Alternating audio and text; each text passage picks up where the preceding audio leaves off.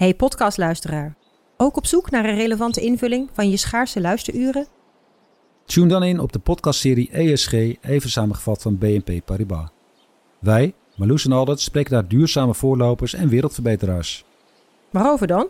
Nou, bijvoorbeeld of we ooit duurzaam kunnen gaan vliegen. En waarom koeien in de stad nou een goed idee is? Dat en meer elke twee weken in een nieuwe aflevering. Dus abonneer je. ESG, even samengevat. Al 125 jaar kwaliteit voor jou thuis met Miele.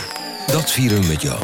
Ontvang nu tijdelijk een cashback tot 125 euro op veel Miele-apparatuur. Geniet van de kwaliteit van Miele. Voor perfect verzorgd wasgoed en kleding die veel langer mooi blijft. Voor een stralend schone vaat, even perfect als jouw diners. En een stofvrij thuis waarin echt hygiënisch schoon de standaard is. Check miele.nl voor alle feestelijke aanbiedingen.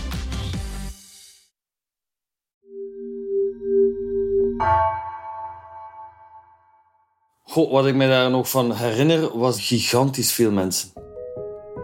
Iedereen was in het wit, veel witte slingers, vlaggen, lakens, zo. Dat herinner ik mij. Speeches. Maar van wie weet ik niet meer. Ik ben kwijt. Je voelde daar, dat was een verbondenheid, vond ik. Verbondenheid voor die mensen die dat kind hadden verloren. Dat voelde je daar. Ik vond dat wel heel aandoenlijk. 300.000 Belgen lopen op 20 oktober 1996 mee in een witte mars. Tijdens de Witte Mars was ik zelf niet in België. Ik was toen uh, met vakantie in India. En dat deed heel vreemd aan. Omdat je dan plots, je, zit, je zit in India, in, in een hotelletje, je kijkt tv en je ziet daar beelden van je eigen land, waar dan zogezegd bijna een revolutie is uitgebroken. En dat, dat was heel raar. En wij zijn met heel de jeugdbeweging toen naar Brussel getrokken om mee te stappen. Dat was dan een soort blijk van verontwaardiging vooral voor ons toen. Verontwaardiging dat zoiets kon gebeuren. Eh, dat we daarvoor naar Brussel zijn getrokken. Maar ik vond zo voor mezelf, ik moet daar naartoe gaan. Dat was zoiets van, dat is wat ik voor die ouders kan doen, daar naartoe gaan. En ja, dat heb ik dan ook gedaan. Ik was wel kwaad op het gerecht, wel omdat het gerecht heeft wel serieuze fouten begaan en zo. Hè. De aanleiding van de Witte Mars was het verplichte vertrek van een geliefde onderzoeksrechter in de zaak Dutroux, Jean-Marc Conrot. De Belgen waren woedend. Dit was volgens hen de man die de zaak serieus nam. En juist hij werd er nu van afgehaald. Het vertrouwen in politie en justitie was volledig weg. Ik meen me te herinneren, in de week voor de Witte Mars waren er ook al protestacties. Er waren uh, kleine betogingen aan, aan justitiepaleizen en zo. Een sfeer van revolte, opstand, ergens een beetje. Ik heb die op tv gezien. Ik ben daar, ben daar niet naartoe gegaan. Als ik zou in die Witte Mars meelopen met mijn gezicht, dat zou wel het domste zijn wat ik ooit kon doen. Je moet weten, de, de, de ambiance op dat moment was zo dat de Rijkswacht was slecht. Guido van Rillaar werkt bij de Rijkswacht als de meisjes in de zaak Dutroux verdwijnen. Bij het CBO, dat is het Centraal Bureau Opsporingen. Guido wordt daarom ingeschakeld bij de verdwijningszaak van Julie en Melissa. Wel ja, dat was vrij snel dat er een telefoontje binnenkwam en dat wij de zaak mee konden opvolgen. Niet veel later wordt besloten om een cel vermiste personen bij de Rijkswacht op te richten. Het was Danny de Kranen, toenertijdsmajoor bij de, bij de Rijkswacht. En die belde mij, uh, Guido, de minister heeft besloten dat we iets moeten doen met die verdwijningen en dat we daar een, speciale cel uh, moeten voor oplichten. Zou jij dat willen doen? Als Guido pas voor die nieuwe cel werkt, wordt Letitia Delay ontvoerd. Hij is de rijkswachter die het nummerbord van de witte bestelbus waarmee Letitia werd ontvoerd aan Marc Dutroux koppelt. Hij haalt de cijfers en letters die een getuige heeft onthouden door de software, waar vervolgens de naam van Dutroux uitrolt. Rijkswachter Guido lost mee een zaak op die heel België al ruim een jaar in zijn greep houdt. Dit is de zaak van zijn leven, dacht hij. Dat is nog altijd de zaak van mijn leven, maar het mooie, het oplossen van zo'n zaak is helemaal verdrongen door het beschuldigd te zijn geweest van de meest idiote beschuldigingen die er maar bestaan. Want van euforie is weinig sprake bij de Belgen. Het gerecht is zo corrupt als de pest. Er wordt nog altijd niks veranderd. Het gaat altijd gewoon verder. Het gerecht dat trekt op niks. Er is geen gerecht in België. Plots waren wij voor alles verantwoordelijk, vooral voor de dingen die misgingen. Dit wordt dan voorgesteld als de grootste miskleun van, van de eeuw. En daar heb ik me slecht bij gevoeld, heel slecht. En nog altijd trouwens. De woede over het gedwongen vertrek van Connerot is maar het topje van de ijsberg. Want de Belgen hebben meer vragen over het onderzoek. Waarom duurde het zo lang voordat de meisjes werden gevonden? Hadden politie en justitie niet meer kunnen doen om die troe te pakken? Ik woon nu bijna vijf jaar in België als correspondent voor NRC. Gabriella woont er even lang als justitiejournalist. En het functioneren van justitie en politie kwam al vaak voorbij in ons werk. We merkten het verschil met Nederland. Vraag een Belg naar justitie en de kans is groot dat je een sceptische blik terugkrijgt. En hoe langer we met deze podcast bezig zijn, hoe duidelijker het wordt hoeveel dat wantrouwen met de zaak Dutroux te maken heeft. Was de woede in 1996 terecht? En wat is er sinds de zaak Dutroux veranderd bij politie en justitie? Ik ben Anouk van Kampen. En ik ben Gabrielle Ader. En dit is de podcast De Schaduw van Dutroux. Aflevering 2. Wie heeft er gefaald? We vroegen aan mensen om ons heen waarom iedereen nadat Dutroux gepakt was zo kwaad was op politie en justitie in België. Vanwege het falen van justitie of omdat de politie de meisjes eerder had kunnen vinden, hoorden we. Maar wat ging er dan precies mis? Er waren veel gemiste kansen tijdens het onderzoek. We zetten er een aantal op een rij met behulp van mensen die de zaak van dichtbij volgden. Marc Dutroux wordt pas in augustus 1996 opgepakt.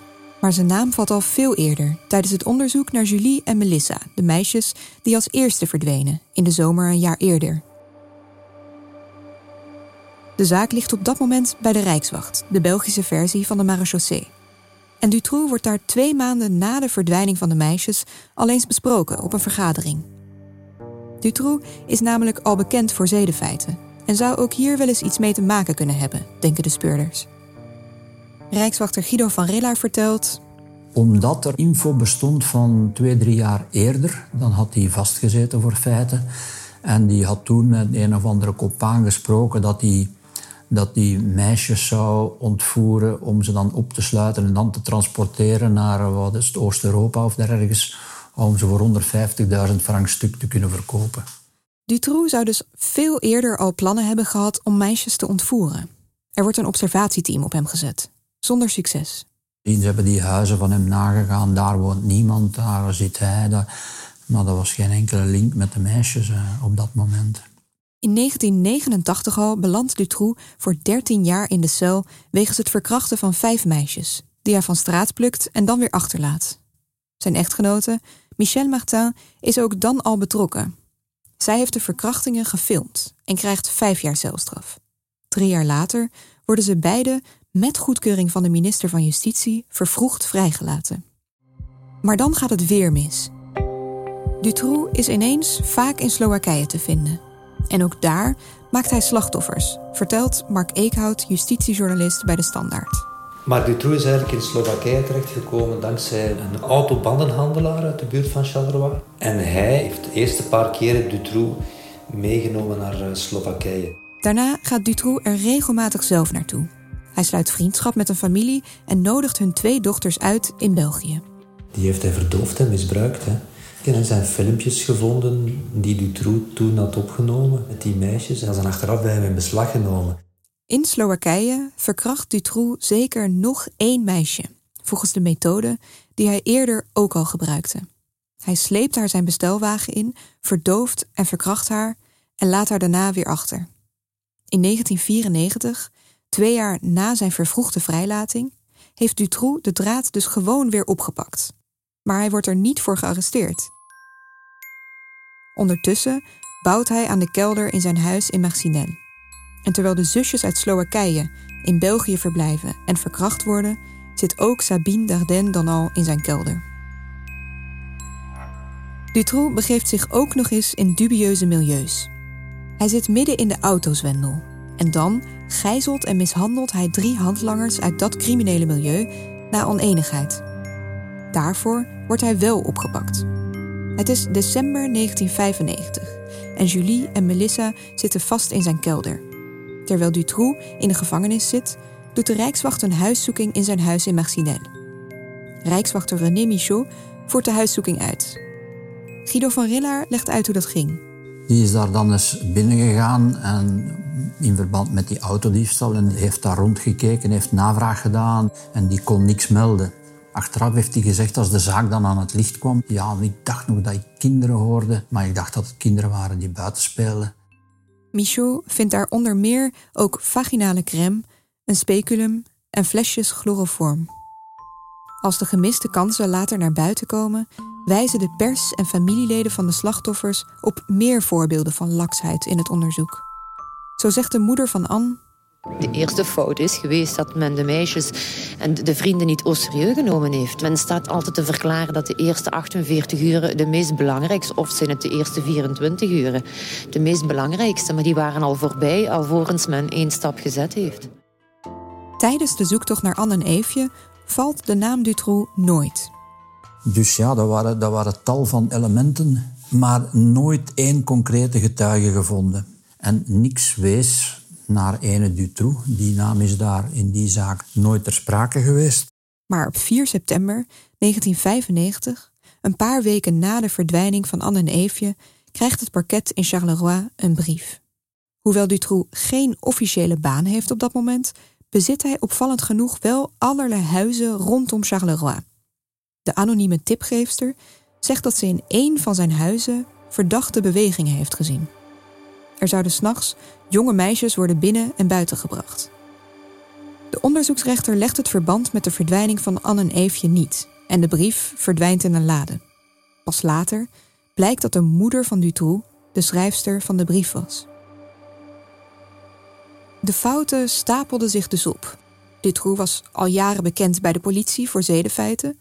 Hij werd vervroegd vrijgelaten door de minister van Justitie en ging gewoon door met verkrachten. Tijdens het onderzoek naar de verdwijningen viel Dutroux naam al vrij snel, maar er gebeurde weinig mee. En zijn huis werd doorzocht terwijl de meisjes toen nog wel leefden en nog gered hadden kunnen worden. Na de arrestatie van Dutroux blijven slachtoffers en nabestaanden zitten met vragen. Onder wat voor omstandigheden overleden de kinderen? Wanneer overleden ze? Wat gebeurde er daarvoor met ze en hadden ze niet eerder bevrijd kunnen worden?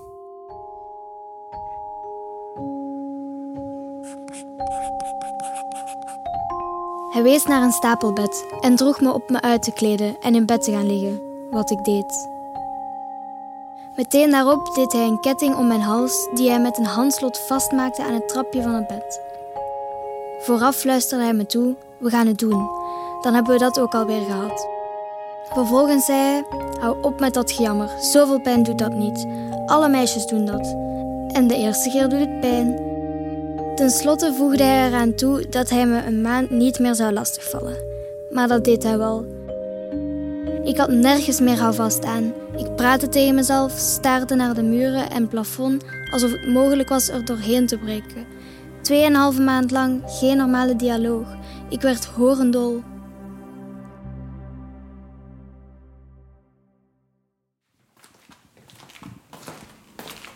We zijn thuis bij Guido van Rillaar, voormalig speurder bij de zelfvermiste personen. Gewoonlijk ga ik vanuit bed uitrusten in de zetel. Want nu is hij sinds een jaar met pensioen. Ik doe normaal de puzzels altijd. Sudoku of cryptograms of zo. En dat allemaal achter de rug, dan is de voormiddag al bijna voorbij. 25 jaar geleden was Guido's leven een stuk stormachtiger. Hij en andere politiediensten kregen van alle kanten kritiek vanwege de fouten die na de arrestatie van Dutroux naar boven kwamen. Al wat toen, oh man, en, en wat, dat was, dat was ongelooflijk.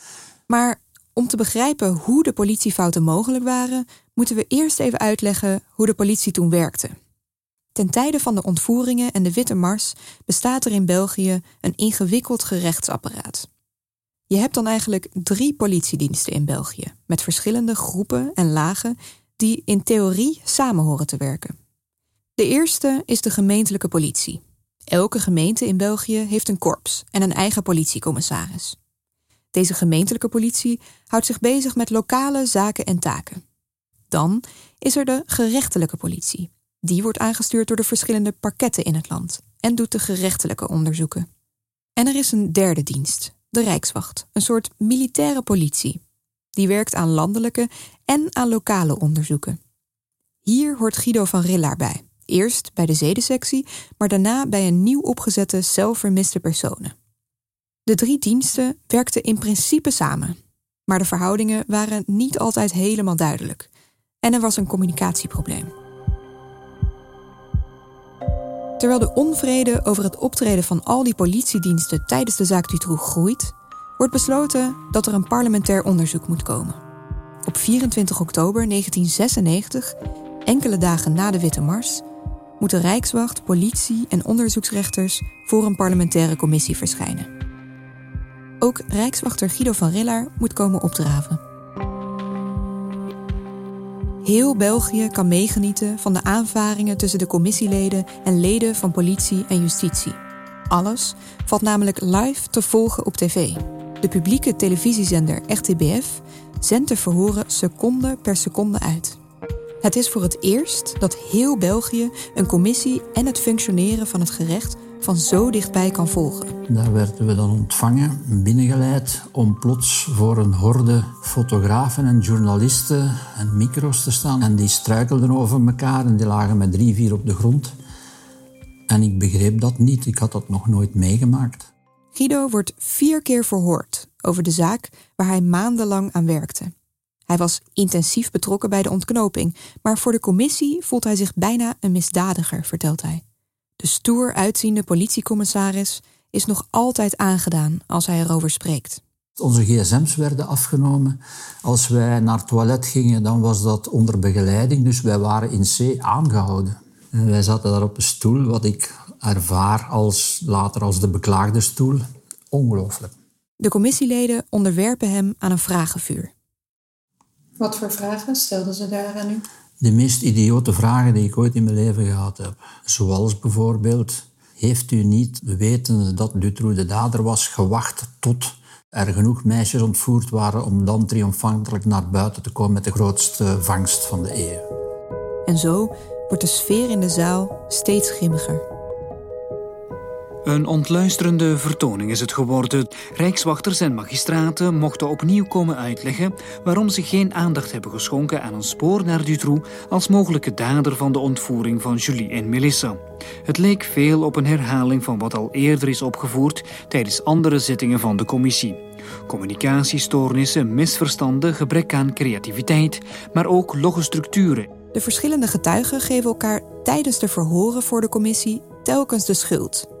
Zo weet Guido nog goed hoe een onderzoeksrechter volgens hem ineens deed alsof ze tijdens het onderzoek naar Julie en Melissa nooit Dutroux naam had gehoord. Onderzoeksrechter van Luik, mevrouw Doetreeuwen. Ik had die dame in die zaak al twee, drie keer ontmoet. In welke zaak? In de zaak Julie en Melissa. Ja. Dat was een heel toffe dame. Ja. Maar plots had hij een advocaat in de arm genomen en die had een hele opleiding gevolgd hoe voor een commissie te zitten en goed over te komen en zo verder. Op de commissie komt hij toe en die beweert daar dat ze nooit van die zaak is op de hoogte gebracht geweest. Doutrève zegt dus niet eerder van Dutroux te hebben gehoord. Maar een adjudant van de Rijkswacht, meneer Lesage, zegt tegen de commissie het tegenovergestelde. Hij vertelt daar ik informeerde onderzoeksrechter Doutrève zelf tijdens een vergadering. Ze wist dus dat Dutroux een mogelijke verdachte was. Het wordt een gênante vertoning waarbij de twee lijnrecht tegenover elkaar staan en duidelijk is dat een van beiden wel moet liegen. En als dat aan de gang is, vind ik een document terug. Guido pakt een velletje met aantekeningen uit een map.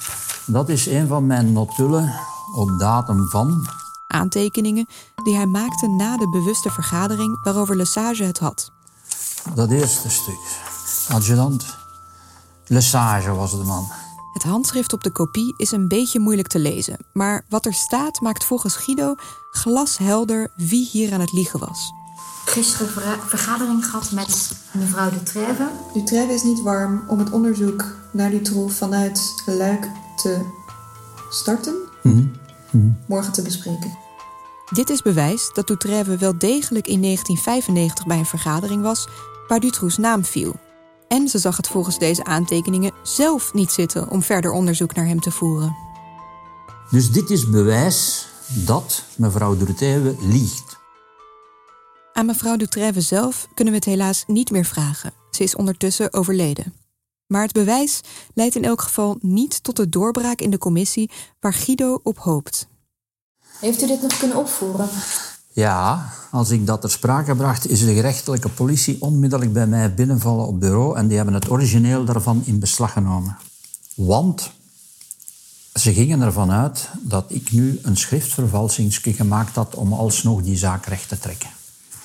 Dus dat is naar een onderzoek gegaan voor inktdatering. Dit document is nooit boven water gekomen in die commissie.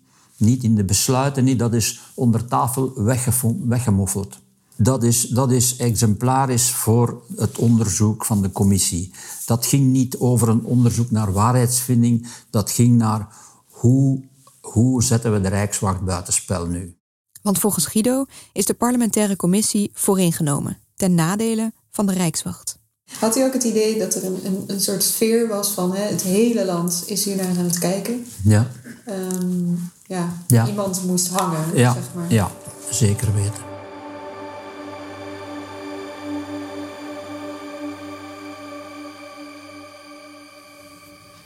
Moi, personnellement, je me suis pas senti en cause par la, par, par la, par la marche blanche.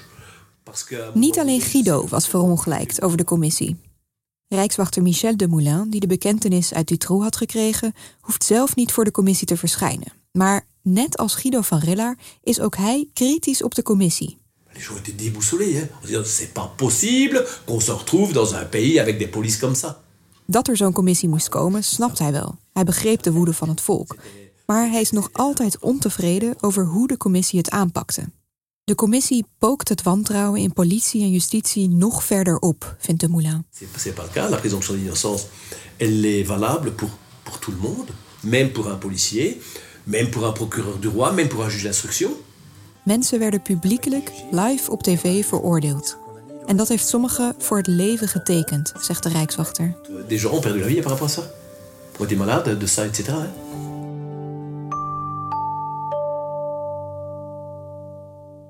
Ze werden hard aangepakt. Te hard, vonden ze.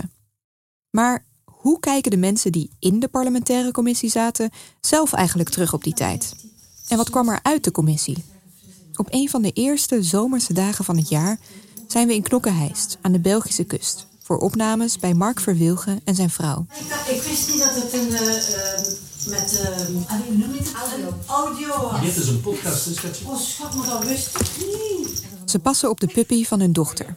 En hoe vaak komt uh, Kuddels, hè, heet hij? Nu toevallig, omdat mijn dochter aan zee is en ze moet naar de dierenarts. Maar het halsbandje maakt iets te veel lawaai voor audio-opnames. Ik had dat uitgedaan als ze bij mij zat. En anders belt dat, hè, voortdurend. Wij doen haar dat aan, omdat anders trappen erop. Ja, want soms die loopt in de voeten en... Uh, Mark Verwilgen is een lange, vriendelijke man met een open blik. Hij luistert, analyseert en kiest zijn woorden zorgvuldig.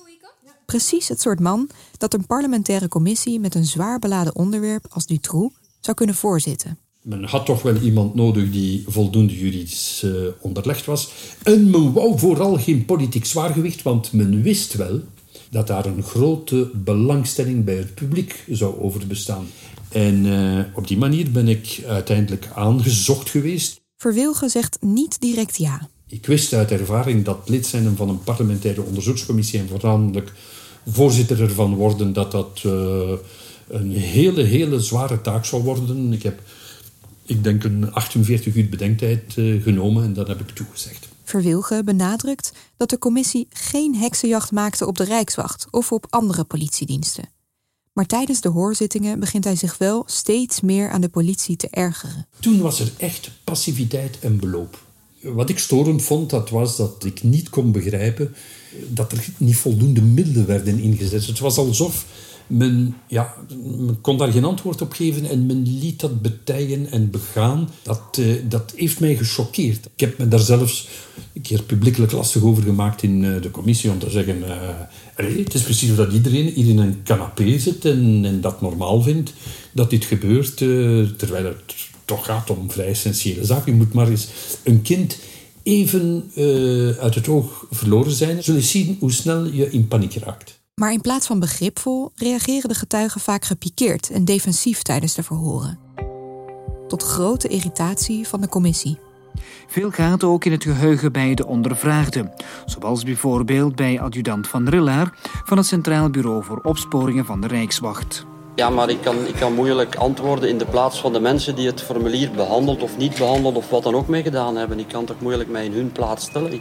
als u vraagt wat er daarmee gebeurt, meneer de voorzitter, ik kan er niet op antwoorden, want ik weet, ik, met de beste wil van de wereld. De commissieleden werden vaak boos bij het horen van de getuigenissen. Verwilgen en met hem miljoenen ouders in België die de verhoren live meevolgen, schaarden zich volledig achter de wanhopige woede van de nabestaanden.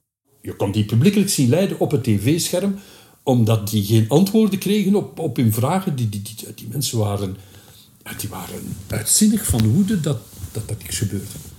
Dus ik heb dat op die manier uh, meegemaakt, van op een zekere afstand, maar toch ook met de volle empathie voor wat daar gebeurde. Aan Mark Verwilgen de taak om er tijdens de verhoren achter te komen hoe het mogelijk was dat die verdwijningen konden gebeuren. Verwilgen groeit in die tijd uit tot de Witte Ridder, zoals ze hem dan noemen. De held van het boze volk. Hij zou justitie en politie aanpakken.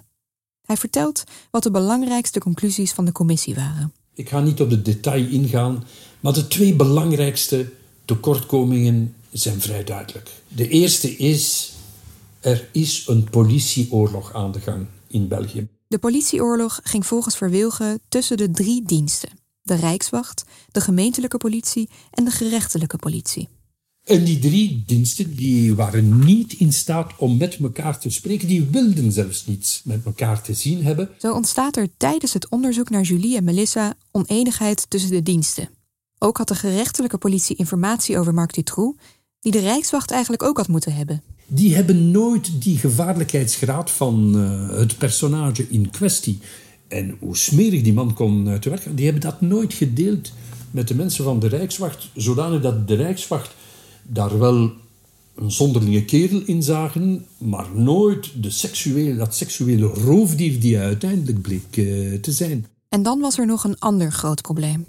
Het gerechtelijk apparaat bleek absoluut niet aangepast te zijn om deze vorm van criminaliteit te bestrijden omdat die waren ingedeeld in 27 parketten. Er bestond toen nog geen overkoepelend federaal parket, zoals nu wel het geval is. Dus 27 gerechtelijke arrondissementen voerden ieder op zich een uh, gerechtelijk onderzoek. En als die dan al eens informatie hadden moeten gaan inwinnen aan de andere kant van de taalgrens of in een ander parket, ja, dan kwam dat er niet van. Die informatiedoorstroming was nihil. Informatie over een ontvoering in Luik, zoals bij Julie en Melissa, kwam nauwelijks of niet terecht bij het team dat een ontvoering in bijvoorbeeld Blankenberg onderzocht, waar Anne en Eefje verdwenen. En wat ze in Charleroi over Dutroux wisten, belandde niet altijd in Luik. De commissie was soms hard, geeft Verwilge toe. In 1997 sluit de commissie in een lijvig rapport af met een pittige constatering dat de gebrekkige werking van het Belgische strafrecht voor aanzienlijke problemen zorgt, die de rechtsstaat in gevaar brengen. Justitie en politie krijgen er in het rapport op alle niveaus flink van langs. Het doet het vertrouwen van de Belgen in justitie weinig goeds. Ook nu nog herinneren mensen uit onze omgeving zich het falen van het gerecht, zelfs diegenen die het nooit bewust hebben meegemaakt. Ik ben er nu 28 en ik denk als ik op de lagere school zat dat ik een jaar of 11, 12, zoiets zal geweest zijn. Ik kan me nog vaag herinneren dat in die periode dat dat onderwerp terug ter sprake kwam. En dat we op een gegeven moment beelden te zien kregen van de Witte Mars, omdat dat een van de grootste ja, opmarsen was hier in België. Gekoppeld aan het verhaal van Marc Dutroux zelf. Hè. En dat is maar iets wat mij en mijn klasgenoot ongetwijfeld altijd is bijgebleven. En dan vertellen ze eigenlijk wat Marc Dutroux allemaal heeft gedaan en hoe ver dat is gegaan en hoe hard justitie in die periode ook heeft gefaald.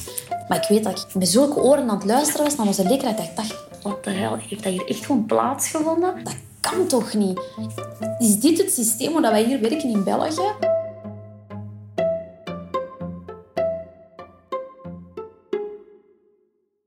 Een half jaar na de Witte Mars komen de uitkomsten van de commissie Dutroux dus terecht in een dik rapport. Er worden aanbevelingen gedaan om een drama als dat van de zaak Dutroux in de toekomst te voorkomen. Maar gebeurt er daarna ook echt wat? Zien politie en justitie er vandaag, 25 jaar later, anders uit dan voor de zaak Dutroux? We bespreken het met advocaat Joris van Kouter. Ik denk dat het feit dat ik rechten ga studeren heb, voor een groot stuk te maken heeft met de zaak Dutroux. Dat zoeken naar de waarheid heeft mij wel aangesproken. En ik ben, denk ik, rechten gaan studeren vanuit een insteek van, ja, misschien word ik wel onderzoeksrechter. Maar je werd advocaat. Maar ik ben advocaat geworden. Van Kouter schreef als student rechten zijn afstudeerthesis over een deel van de hervormingen die werden doorgevoerd naar aanleiding van de parlementaire commissie. De eenmaking van de politie is een van de belangrijkste, waar dat zeer veel verzet intern geweest is bij de politiediensten. Dit is het zogenaamde Octopusakkoord. De Rijkswacht, gemeentelijke en gerechtelijke politie worden omgesmolten tot één politiedienst, met twee niveaus, het lokale en het federale. Ook komt er naast alle 27 arrondissementsparketten eindelijk één federaal parket. Wat is er nog naar voren gekomen? Ja, de, de wijze waarop dat gevangenisstraffen moeten uitgevoerd worden. Dan heeft men kom afgemaakt met de, de wet Le Jeune. Tot dan toe was het de minister van Justitie die hoogstpersoonlijk besliste of een gedetineerde eerder vrij mocht komen. Zoals ook bij Dutroux het geval was geweest toen hij vervroegd vrijkwam na de eerste verkrachtingen. Allee, wat weet de minister daarvan? Is dat zijn taak ook om dat te gaan doen? Dat is iets absurd. En dan heeft men commissies opgericht in 1998. Die bestonden uit, uit, mensen die veel dichter bij die gedetineerden stonden. Uh, ja, met meer kennis van zaken konden oordelen of dat iemand om vroeger vrij te komen. Dan wordt ook de wet Franchimont ingevoerd. Die moest tegemoetkomen aan het gevoel van machteloosheid dat de ouders van Dutroux slachtoffers beschrijven. Het gevoel dat er niet naar hen werd geluisterd toen hun dochters vermist waren. Je kan als partij in een gerechtelijk onderzoek, het zij slachtoffer, burgerlijke partij, het zij verdachte, in verdenking gestelde, kan je inzage vragen in het dossier. En heb je de mogelijkheid om het ook bij te sturen. Je kan vragen aan de onderzoeksrechter, zou je dat spoor willen onderzoeken, of zou je dat spoor willen onderzoeken, of zou je die man of vrouw willen ondervragen. Dat kan je nu allemaal vragen. Ja, dus eigenlijk de slachtoffers die een meer, meer erkenning, kan ik het zo noemen? Of meer... Een stem, een, stem, een stem in de procedure krijgen, werkelijk. De affaire Dutroux heeft dus voor heel wat veranderingen gezorgd bij politie en justitie. Die veranderingen werden grotendeels ingevoerd door dezelfde Mark Verwilgen, die ook voorzitter van de parlementaire commissie was. Hij werd minister van Justitie en mocht dus de aanbevelingen van zijn eigen commissie gaan doorvoeren.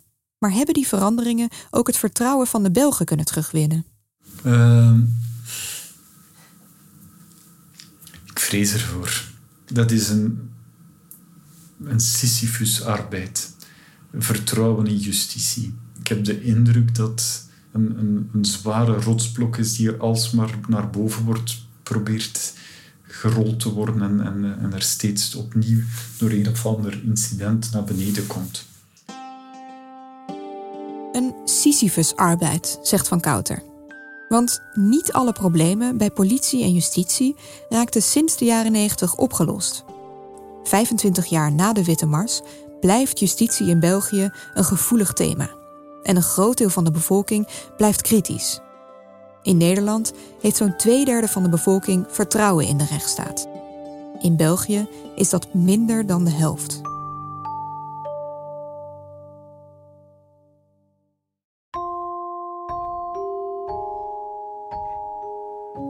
Toont de deur met een zekere trots. Je moet naar links draaien, voor zover mogelijk in die krappe ruimte, om een met staal beklede deur te zien die niet op slot kan. Daarachter bevindt zich een bedframe van houten latten en een matras dat van boven totaal vergaan is. Het geheel vormt een soort grafkelder van 99 centimeter breed en 3,34 meter lang.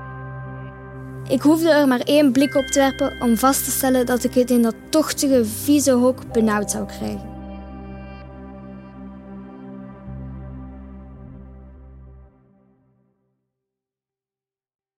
Sabine zat 80 dagen vast in het tochtige, vieze hok voordat ze bevrijd werd. De Rijkswacht hielp mee bij het vinden van Dutroux, bij de ondervragingen en bij de uiteindelijke bevrijding van Sabine en Letitia. Maar voor Rijkswachter Guido van Rillaar voelt het na de Witte Mars en de parlementaire commissie toch alsof er geen enkel vertrouwen meer is in hem en in zijn collega's. Zij zijn de gebeten hond. Maar hij vindt dit onterecht. Niemand had volgens hem de zaak eerder kunnen oplossen. Kijk, dat is wat er komt. Dit is het eerste. Guido haalt zijn laptop tevoorschijn en opent een oud PowerPoint-document dat hij ooit maakte voor collega's in het buitenland. Er verschijnt een plattegrond van België. Je hebt Julie en Melissa in Grasselonië op de kaart aangeduid. Hij wijst naar het oosten op de plattegrond. Dan 22 Annen even, dus we verhuizen van hier naar daar, aan zee. Guido wijst nu naar het noordwesten van de plattegrond. Dan hebben we Sabine Dardenne. We hadden eentje hier, we hadden eentje daar. En dit is aan de Franse grens in Caen, Sabine Dardenne. Ten slotte gaat Guido's wijsvinger helemaal naar beneden. En dan richting Luxemburg. Dat is dan hier. Dus dit is Letitia? Maar dat zijn de plaatsen, dat is België. En dat zijn de plaatsen waar ze verdwijnen. Ja. Dus is niet rond één stadje of zoiets. Hè. Dutroux heeft de meisjes uit letterlijk alle hoeken van België ontvoerd. Ook waren ze van verschillende leeftijden. De politie kon dus moeilijk overeenkomsten in ontvoeringen vinden. Dus achteraf zei, ah, maar had dat toch allemaal direct aan elkaar moeten linken en dat allemaal zien. Maar zo evident is dat niet, hè. En de ontvoeringen kwamen bij verschillende politiediensten terecht. Gendarmerie, Oostende gerechtelijke politie, Bertrie de gerechtelijke politie, Charleroi, de BOB. Guido neemt ons verder mee door de PowerPoint-presentatie. Maar nu laat ik even zien waarom ze dat niet gevonden en waarom René Michaud dat niet gevonden. Dit is de ingang van het huis. Ja. Rijkswachter René Michaud is de man die een huiszoeking deed bij Marc Dutroux toen hij verdacht werd van autozwendel. De Rijkswachter zag Julie en Melissa over het hoofd, maar verklaarde wel kinderen te hebben gehoord. Meneer Dutroux was al, was al opgepakt, maar nu gingen ze die huiszoeking doen. Ja. We zien foto's van de dag dat Dutroux bekend heeft en dat Sabine en Letitia bevrijd worden. Guido laat eerst een foto zien van de ingang van een triest verouderd rijtjeshuis. Er staat een groep mannen, enkele in politieuniform. Dutroux is mee, zien we op de foto. En dan volgen er foto's van de binnenkant van zijn huis. Aftans, vol met troep en met oude spullen. De kelder kom je hier binnen. En dat was dan allemaal kelder. En hier zaten de meisjes in, in dat stukje. We moeten van Guido raden achter welke deur de kleine ruimte verstopt zit waar de meisjes vastgehouden werden. Dit is de deur waar achter de meisjes Nee. zitten, of niet? Dat is links, waar al die flessen staan. Dat is de deur. De deur is een stellingkast. Je kan dus van buiten niet zien dat het een deur is. Geen wonder dat Rijkswachter René Michaud Julie en Melissa niet had gevonden. Dit is Dutroux zelf die openmaakt. Op de foto zien we hoe Marc Dutroux de gigantisch dikke deur opent. We snappen dat je daar nauwelijks geluid doorheen hoort. Want niemand heeft dat gevonden. En u begrijpt misschien beter waarom. Hè? Ja, ja. Ah, ja. Het ziet er echt Dus, eh, absoluut niet uit als een deur. dus je moet eerst de rekken leegmaken. En dan is het al een beetje opengetrokken. En dan trekt hij het naar achter. En dan gaat hij zo open. Als de deur eenmaal geopend is, komen Letitia en Sabine huilend tevoorschijn.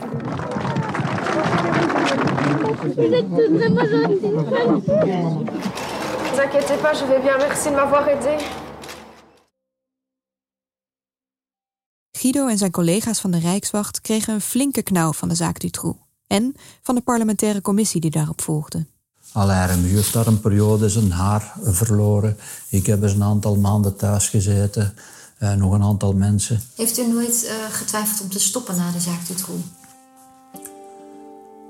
Nee. Nee, want onze, onze groep was goed. Wij zaten in een tof team met een toffe baas. We haalden dan ook nog resultaten en, en, en dat bleef goed gaan. Wij zijn altijd, daarom was ik zo kapot als ik op pensioen moest op het. Als de Rijkswacht in 1998 opgaat in de nieuwe, eengemaakte politiedienst, gaat Guido mee. Met zo'n zaak heb je natuurlijk veel geleerd en veel opgestoken ook. En dat gebruik je dan weer in, in latere zaken. Dan ben je iets minder snel om wat uit te sluiten ergens.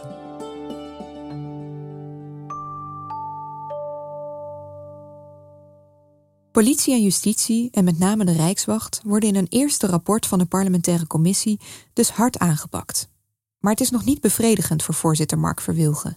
Hij wil een tweede onderzoek doen. Het rapport van april over het gevoerde onderzoek was dus nog niet volledig. Er zijn nog meer fouten gemaakt, zo blijkt nu. Gaat het alleen om onbekwaamheid of zijn er te veel toevalligheden? Dat moet de commissie straks dus verder gaan uitzoeken met meer ondervragingen en confrontaties. Als we ons uh, eerste onderzoek hadden afgesloten, was het algemene gevoel van alle leden van de commissie. Hoe is dat mogelijk geweest dat die man zo lang onder de radar is kunnen blijven? De parlementaire commissie wil met dit nieuwe tweede onderzoek te weten komen. Waarom zijn een aantal sleutelfiguren binnen justitie en binnen politiediensten, waarom zijn die niet opgetreden op het ogenblik dat het duidelijk werd dat Marc Dutroux diegene was die de zaken had uh, bejegend? Maar dat onderzoek verloopt alles behalve soepel. Remmen op de vier poten, afstand nemen, sluiten zoals een oester zich sluit en zich niet meer openen. En alles wat je probeerde via hiërarchische weg om gedaan te krijgen dat men de tip van de sluier zou op, dat werd allemaal netjes onder de mat geveegd. Hoe meer kritische vragen Verwiel gesteld, hoe meer kritiek er vanuit de politiek komt op zijn onderzoek.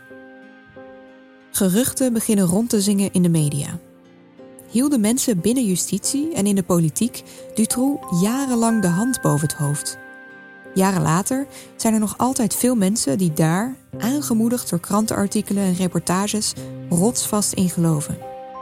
Hoe dat ging? Luister volgende week naar aflevering 3 van De Schaduw van Dutroux, een podcast van NRC en De Standaard. Eindredactie Bart Dobbelaren, Ido Havinga en Anne Moraal. De muziek is van Ari Visser.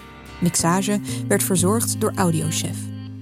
De fragmenten uit het boek van Sabine Dardenne werden voorgelezen door Loes Lauwerijns. Met bijzondere dank aan Mark Eekhout voor zijn inhoudelijke hulp. De volgende afleveringen zijn voor Belgische luisteraars enkel te vinden in de podcast-app van de Standaard. Nederlandse luisteraars vinden hem terug in de NRC Audio-app. Daarvoor heb je geen abonnement nodig. Dus download snel onze podcast-app als je hem nog niet hebt.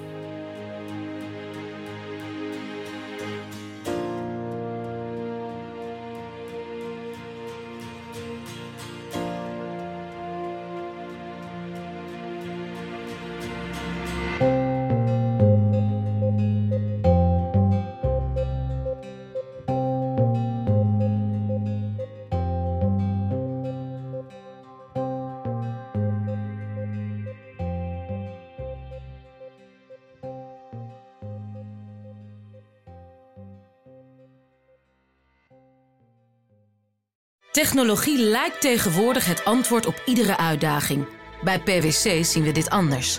Als we de potentie van technologie willen benutten, kunnen we niet zonder een menselijk perspectief. Human-led, tech-powered noemen we dat. Ga naar pwc.nl.